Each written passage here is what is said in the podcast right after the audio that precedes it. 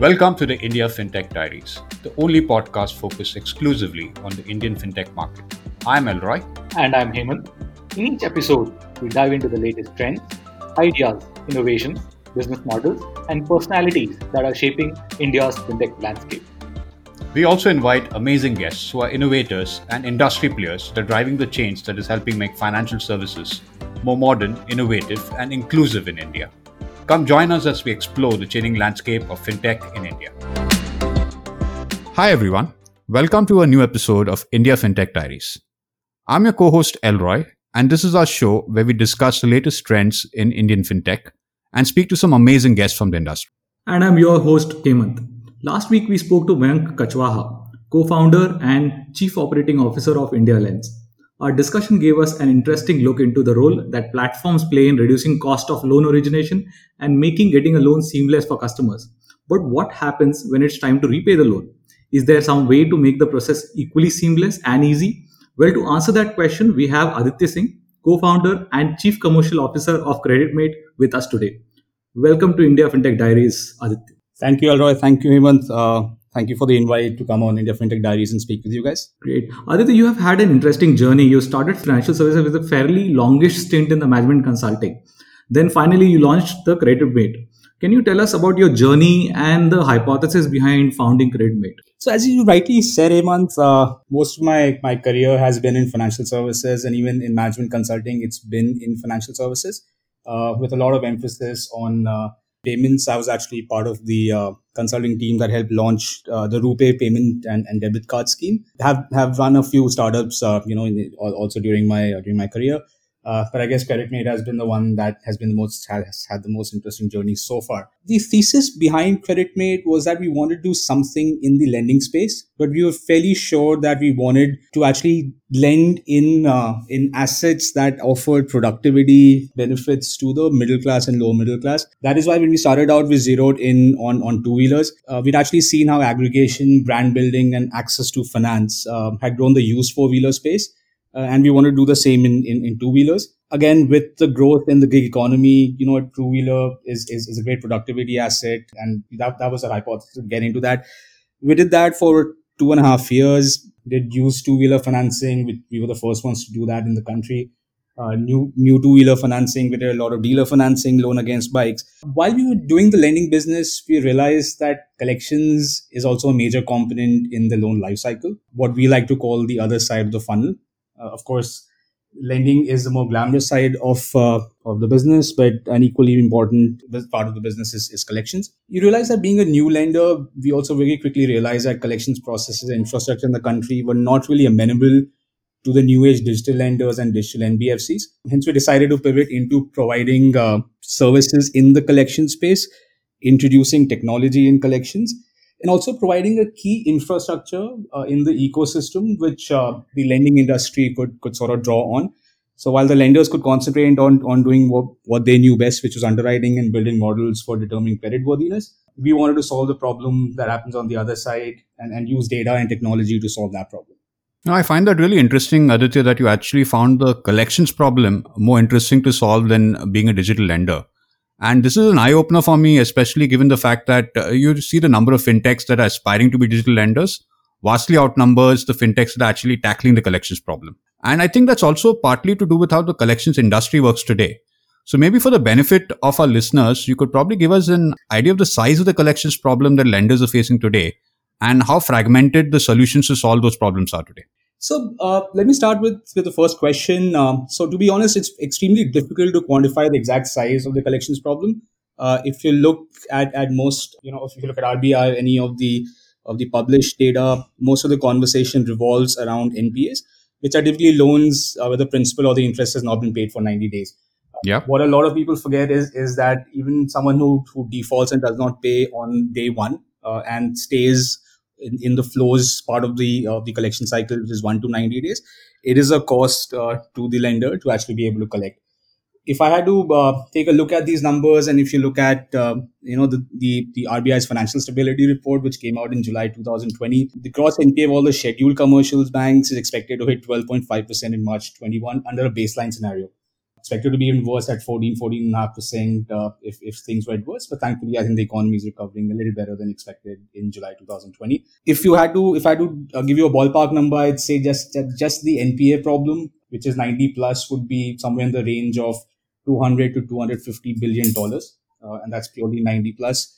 Uh, and and if you include uh, NBFCs and, and, and fintechs into it, while they are much smaller uh, in sizes compared to the scheduled commercial banks, this would be uh, a little, a little bigger.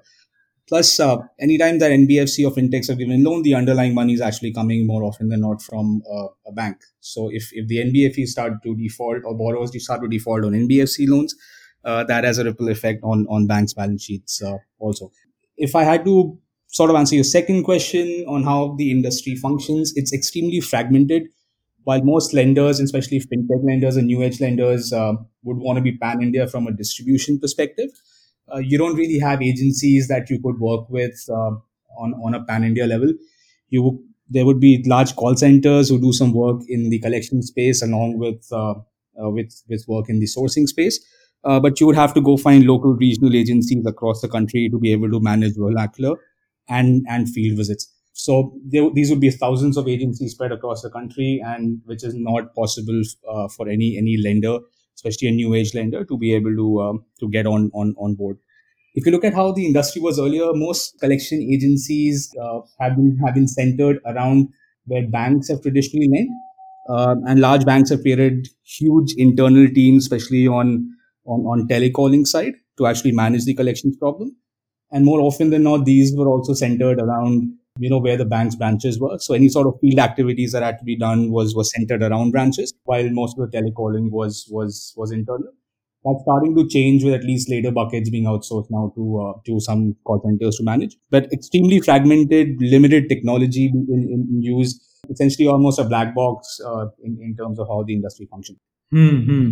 Aditya, anyways, collection has always been a very difficult problem to solve. And the way you just explained, if I'm a new age lender, I basically have two options, right? One is that either I set up my own network, which is going to be very, very costly, cumbersome. My scale space would be very, very slow. Or maybe I restrict myself geographically. But as you said, any uh, new age lender would like to expand really, really fast. The third option is left to partner with someone like you. Can you explain how your platform really helps uh, a lender improve their collections process uh, and, and the rate of collection? One one obvious benefit is uh, you know with our platform, a fintech or any new age lender gets access to a pan India collections network at, at no cost. And what I mean by that is uh, is that otherwise you would have to go and find these people and onboard them. But on my platform, you have hundreds of agencies already available, uh, which which offer you a pan India presence.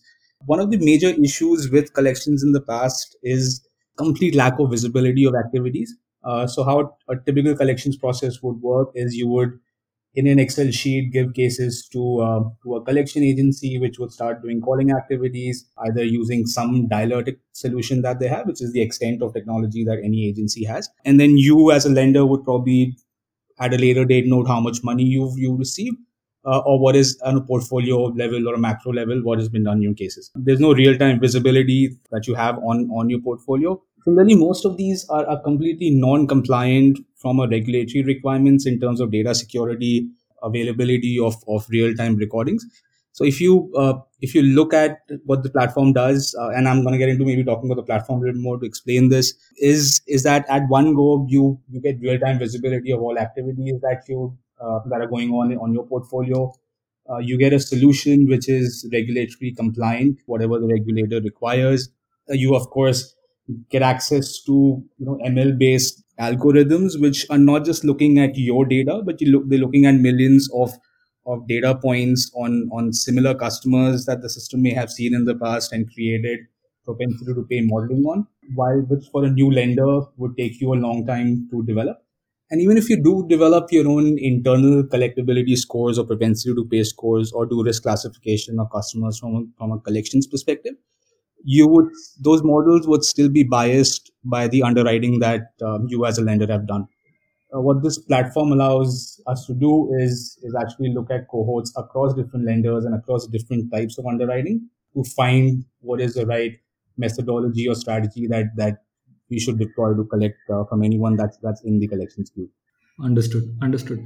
And Aditya, normally when you talk about collection, people keep talking about technology, but I think a lot of time people tend to forget that for a country like India, uh, there's so much uh, physical reach and physical network which is required. And now I'm going to go through a few numbers. In fact, a lot of numbers. Tell us if we have got some of the numbers wrong, if they have got updated. But I see that you are across more than 20 Indian states, 3100 plus telecollectors, 3600 plus FOS collection agents 2 lakh 50,000 plus cash drop points and 1500 plus cash pickup agents. Now, this building this physical network would not have been very easy. Can you talk us through some of the challenges that you faced and how did you circumvent those challenges while building such a network? so you're right. I mean, it, it takes time to to create this network, and and um, one is finding these agencies itself, uh, right? So what you have to do is talk to a lot of uh, people who've you know possibly talked to banks and NBFCs who've been around for the longest time to figure out where these collection agencies are. Of course, you have to find on on on the cash drop points and on the cash pickup. You have to find aggregators like payment banks or logistics companies that offer services to to e-commerce giants in the country uh, which would give you ready access to uh, to a large pool of, of such merchants who can act as cash drop points or or agents who actually come to your house and, and work with logistic companies for, for large e-com firms. Some of the issues that we faced initially was that agencies would often look at us as competition that would take the business away because uh, when, when you first go to them in a sense it's for them it seems like while they could directly work with these lenders uh, here's someone who can who sits in the middle and therefore restricts access uh, that they would typically have so it wasn't very easy to explain to them that we would actually increase their business uh, by getting lenders on the platform. So in a sense, while they remain the primary service providers offering the, the last mile collections effort, uh, we we were in a sense doing a lot of business development for them. Even initially and possibly even now to a certain extent, uh, the scale of cases on the platform is also an issue. It's it's it's sort of like a supply and demand uh, problem because still you have a lot of service providers on your platform, lenders do not want to come on board uh, because you may not be able to service all the locations that they want. Uh, they're, they're, they're giving loans in. And on the other side, agencies, if you if you onboard them with not enough cases, they'd rather at the at the end of the month you realize that they've worked on the tens of thousands of cases that large banks have given them, uh, and and not uh, you know the the thousands that that you have given them for the the partners that you work with. Uh, so that that took us a little bit of time. Of course, now with with more than 500,000 odd cases on a monthly basis, uh, you know, we do sort of uh, incentivize them uh, to work with us. In, in some cases, we also actually, in, in, in, locations where fintechs have started to lend, uh, but they're not enough agency presence uh, because banks and larger NBFCs are traditionally not linked there.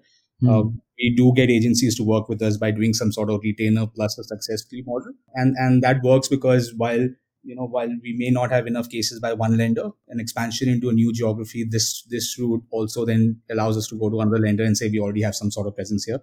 Uh, and this is especially in terms of uh, in in newer areas. So all lenders have lined in the top 20, 25 cities.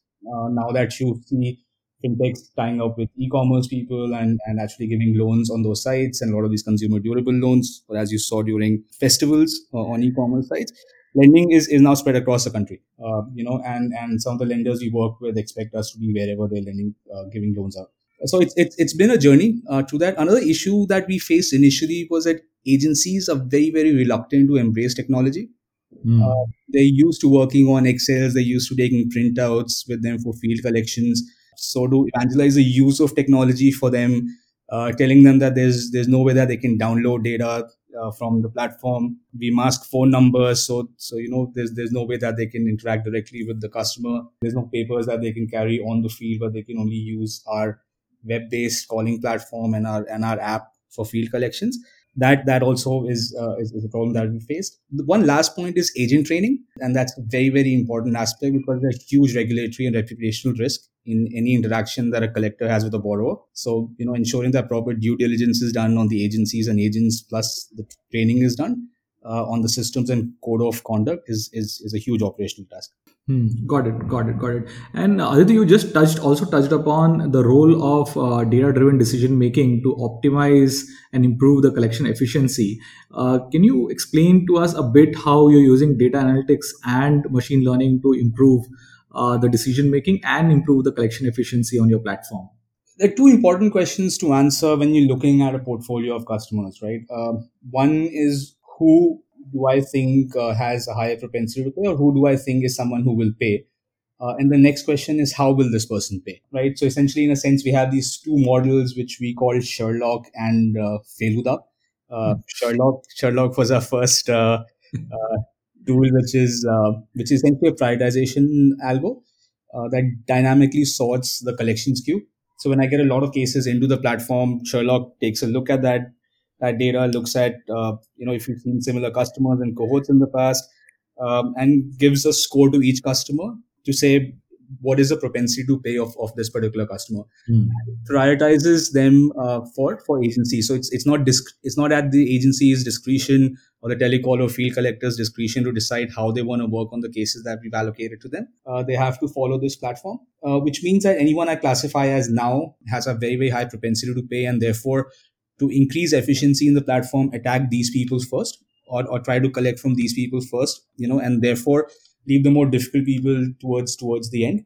Uh, so the easier to to collect from are the ones that you that you that you collect quickly from, and then this is a macro level view of of who I can collect from. The micro level view would be if I know that I can collect from someone, what is the right channel that I should be doing? So right, so if Sherlock is a prioritization algorithm, then Feluda is a profiling algorithm that actually bases interactions across different communication channels, actually creates uh, what is the right way to collect from this person? When what is the right channel to be deployed? Is it digital?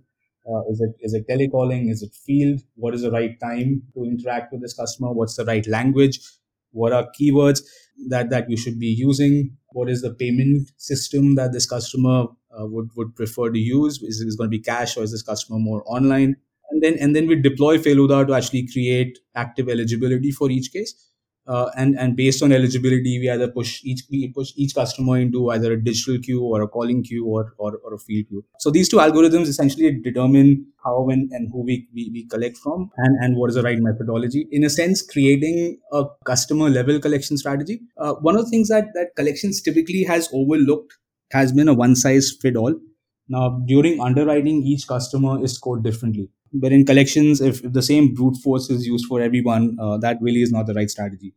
Uh, this, this allows us to then create very bespoke, customized collection strategy and methodology for each uh, for each person that flows into the queue. Got it. Got it. Now, Aditya, that gives us a very good view into the capabilities and the services of the platform. Now, assume that if I am a new age fintech and I want to start working with you, can you tell us what the process would be? Um, is it completely digital? What parts of it are uh, physical? And how soon can I get up and running if I decide to work with CreditMate for my collections business? So it is it is completely digital, uh, and and how soon is depends on on legal contracting. that's the that's the only bit that is that is offline and that differs uh, between fin, uh, fintechs and, and, and larger NBFCs and banks. Uh, with banks, it takes much longer time for both legal as well as as well as integrations. But with fintechs, that's of course a much reduced cycle. It's completely uh, it's completely digital. We have API documentation that we're available. Uh, the platform comes integrated with all digital gateways, which is SMS gateways, outbound dialing, WhatsApp, emails, cloud telephony service providers. It comes integrated with five, six different payment gateways. So basis APIs, we can go live in one or two days depending on the bandwidth that the lender has. Uh, extremely simple APIs. So essentially, it's we've gone live with lenders in within, within two days. That's pretty amazing to go live with someone in just two days. In fact, uh, I had a follow up question on that one. Uh, how would the pricing for these fintechs work? Uh, do they only pay for the platform use, something like a SaaS model, or are there other models that you also work on? Yeah, so uh, we have two different engagement models.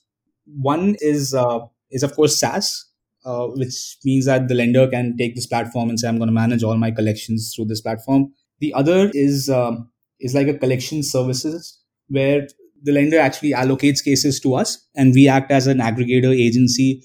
We take the cases on the platform, and then we deploy our internal digital collections or digital resolutions team, uh, and then our service providers in the calling and uh, and field uh, space to actually work on the cases and uh, and and resolve them for the lender. So in in the collection services, I'm a single point of contact. It's almost like a collection agency that the lender is tying up with, and I deploy my technology to do all this work. Uh, in a SaaS platform, of course, the lender takes uh, the platform, pushes, uses their own internal people on the platform, uses their other existing collection agencies, and possibly even me as as as one of the agencies on the platform. Yeah, if I understood this correctly, in the second model that you pick up, right, uh, this is essentially somewhere something that we're doing everything end to end.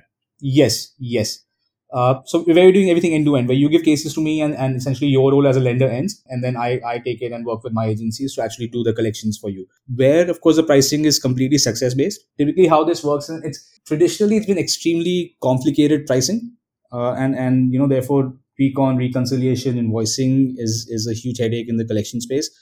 We've uh, we've done two interesting things with with pricing. Essentially, tried to bifurcate the effort that's been put into us and the channel that's been used to collect and and and price accordingly. Uh, that's something that we have uh, you know used in the past. COVID times has been a little, little difficult to do this, and and therefore it's it's it's standard pricing.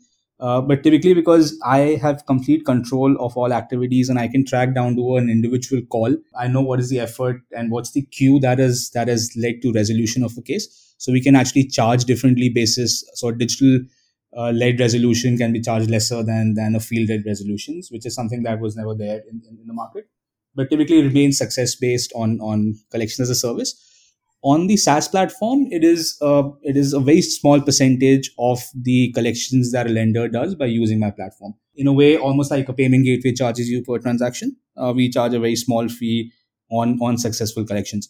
What that means is you can on upload all your cases. You can have as many people as you want working on the platform uh, I'm just going to charge you a small success fee on cases that you collect on because you're using the ecosystem and the intelligence that I've created.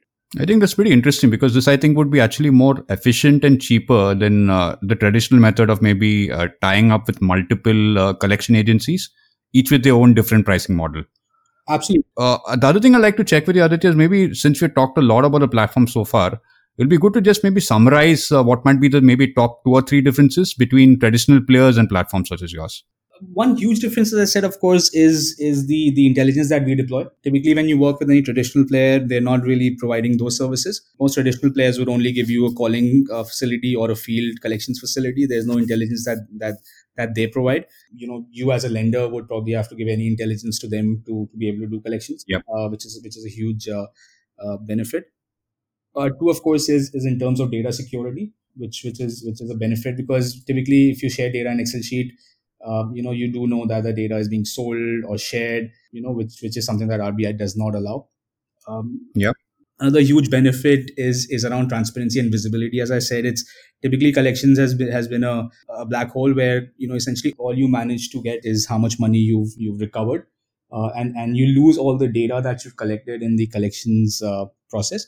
There's a lot of new data that a lender can find in the collections process, be it new addresses, new phone numbers, you know, just just the conversation leading to why a customer has not been able to pay or is not paying or or, or you know there's the, the customer service issues are frauds that we have found.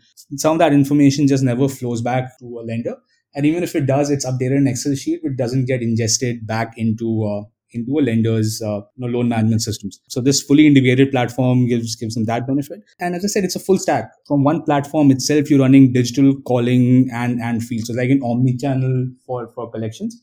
And and mm. all of these, because all of them can happen from only within the platform, I have logs of each and every event that I run on on, on customers. Uh, so now we have millions and millions of data points, which allows me and therefore the lender to actually benefit from uh, from the heuristics and algos that, that we can run on those data. Switching gears a bit, Aditya, in December 2019, you came out with a survey uh, which was conducted among 2 lakh borrowers across 30 states and 40 lenders. And the survey highlighted that the delay in salary and business downturn were the main two reasons for defaults. Now, no one expected the year that we have had in 2020, and things have taken a turn for the worse. Now, looking at the data, uh, what what does that say about the year that we've had? What does the future hold for us?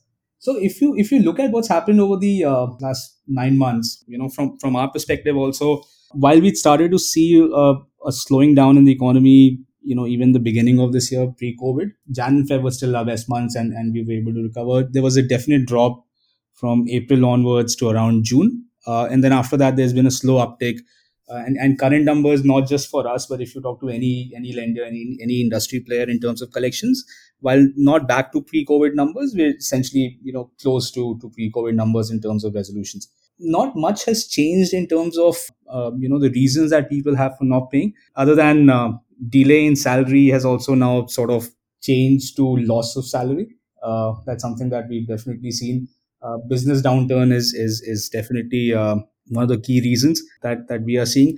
Another thing that's happened, uh, Hemant Elroy, is while there are a lot of people who possibly do have a little bit of money in hand, you know, sometimes they do say that they're saving it for a rainy day, and and therefore we've seen a lot of requests for restructuring of loans coming in uh, where people say that while they do have the money to pay, is there a way to restructure where there could be delayed payments or it could be spread out over a longer tenor? So on a monthly basis, the the outflow or the outgo is a little lesser. Uh, so that's something that that we are seeing a lot of requests for uh, for restructuring of loans. Uh, we saw a lot of people asking for a moratorium, and even from our lenders, we saw that for some lenders, even 60 to 70 percent of their book uh, went into moratorium.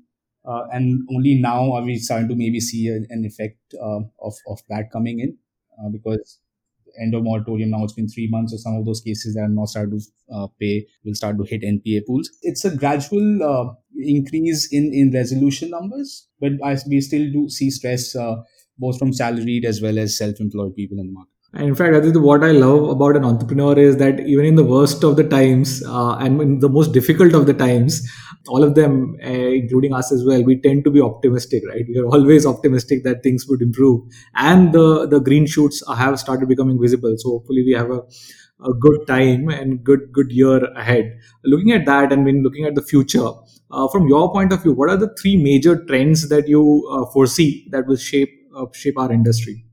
So you know, our the collection space uh, gets impacted essentially a lot by the lending space, right? So essentially, there are a lot of things that we're already seeing, and what I think the, the few things that will happen is is one focus on technology, not just on underwriting, but in the collection space also. Typically, the conversation has always been around growth in book and and not on on portfolio quality, which which is something that's changed in the last eight nine months uh, so that's a trend that I think will will continue to uh, be prevalent, where people will be talking of, of asset quality more than just a growth in book. We're also seeing a lot more investment being made in technology in collections. For a lot of people, that was an afterthought, uh, where you know you could still manage to do collections on Excel sheet even when you had a decently large book. Or that is changing uh, I, I, think lender systems uh, and this I'm talking about loan management systems itself have started to undergo changes because there's a lot of restructuring that is happening. Um, you know, you would have to come out with with novel ways, uh, innovative ways to be able to restructure, and some of the lender systems are not available and not um, you know capable to do that. Uh, so we're also seeing a lot of lenders making investment on technology on that front. I think more more and more um, service providers in the collection space will be expected to to deploy more technology, uh, you know, to be able to service uh, clients. I think the regulator is also going to be a little more strict on that. And one key thing is is feedback from the collections ecosystem back to lenders. That's a leg that that was often overlooked, uh, but that's something that I think more and more lenders will will need feedback from the market. And and the last mile is is these collection agencies or the digital players who are trying to solve this problem. I think feedback from them uh, on on market conditions, on requirements of of borrowers, both existing uh, as well as new borrowers. I think that is something that lenders will start to uh, uh, to look at much more. It's been great speaking with you, Aditya, and thanks for taking this time for sharing a whole wealth of information on the tricky area of collections with our listeners. For our fintech listeners, what's the best way to learn more about CreditMate and get in touch with you to see uh, how collaboration with CreditMate is possible? So, of course, they can go to our site, creditmate.in. They can reach out to me on aditya at creditmate.in. And I'm happy to share my phone number, uh, you know, on the podcast if, if you guys allow that. Uh, thanks a ton, Aditya, for being on the show. And uh, that's it for this week on India FinTech Diaries. Do a visit to your website, indiafintechdiaries.com, for exclusive content that ties into the episodes on the show. Wishing you all a very Merry Christmas and do stay safe.